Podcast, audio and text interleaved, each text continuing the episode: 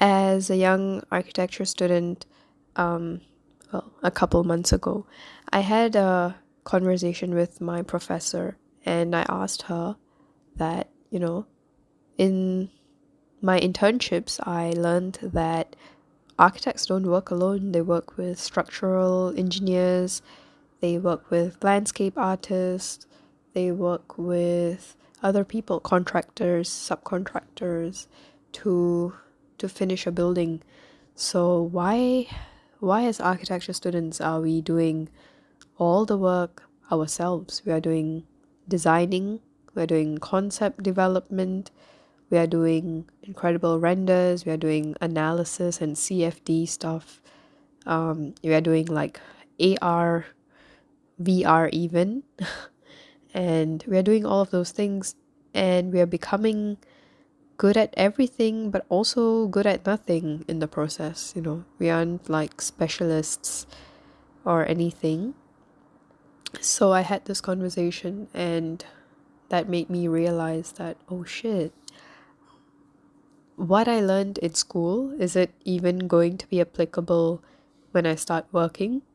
By that time i had done like uh two internships and I didn't feel the best about my future in architecture after doing those internships because I realized how different the working life and the student life is. Even it's different in terms of the things we are doing, even though one is just a student and one is just a professional, but we are not even doing the same things. And that has been so enlightening or disillusion. I've been like breaking out of my disillusionment. I've become disillusioned. Yeah, with the building industry. And I'll tell you a story. So, uh, in my previous job that I quit a few months ago, um, I was a junior architect, or the position was like architectural assistant and I basically had to work under a director and he would tell me that oh can you please take a look at this site? Make sure all of these things are okay. And he would send someone who's a bit more experienced with me as well to guide me uh, along the way. And we are doing like renovation works of an old building estate in Singapore. And so if you know Singapore, you know it's like extremely hot and humid. So I hated doing site work because it was so muggy all the time. But what I liked doing was learning about the space by actually going there and not just like through pictures or whatever. I'm actually going to the site, experiencing it, and talking to the people who are using the space. Um, and asking them, oh, what are your problems? What do you want to have renovated? Um, what colors do you want? All that stuff. And this is a government project, so we also had to deal with the authorities, the local authorities, um, and work with them to convince the residents of the place that they really need this renovation. So that was the main goal as uh, an architectural assistant at this very, very big company.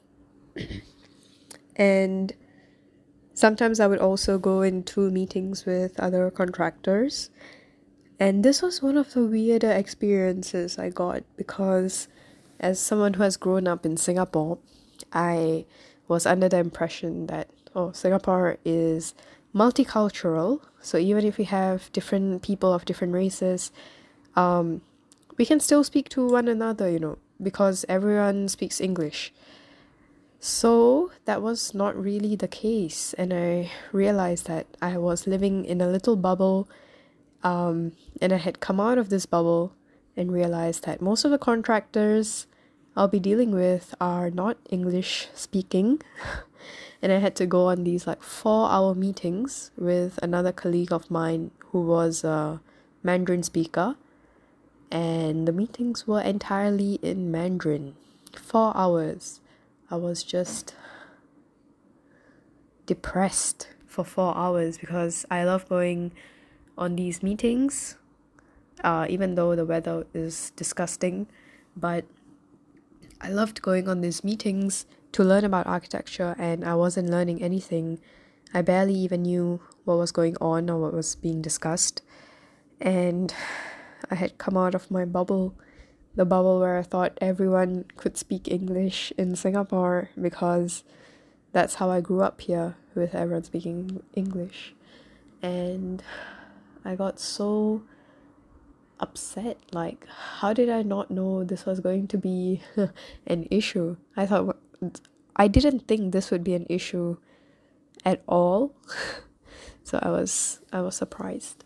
And I went to my director and I told him that what can I what can I do, you know, this is isn't going to work out if every week I have to attend these 4-hour meetings and no one even talks to me even if I ask them to speak um in English or discuss things in English, they would just go back to Mandarin after a while. So yeah, that was disillusioning. I hope I'm using that word correctly. So, anyway, I thought it was a huge waste of time, but he was like, no, this is a multicultural country where we speak all languages. But of course, that was not the case for that meeting. Um, I decided to leave the the firm. This was one of the reasons, but another reason was that uh, they were still using AutoCAD, which is like a 2D, 2D drawing software, to do most of their work for this uh, renovation project. And I was just, no, I hate using using AutoCAD. I prefer doing things in 3D and then just like um, 2D printing it with uh, Rhino and Grasshopper. So I was a bit shocked at that.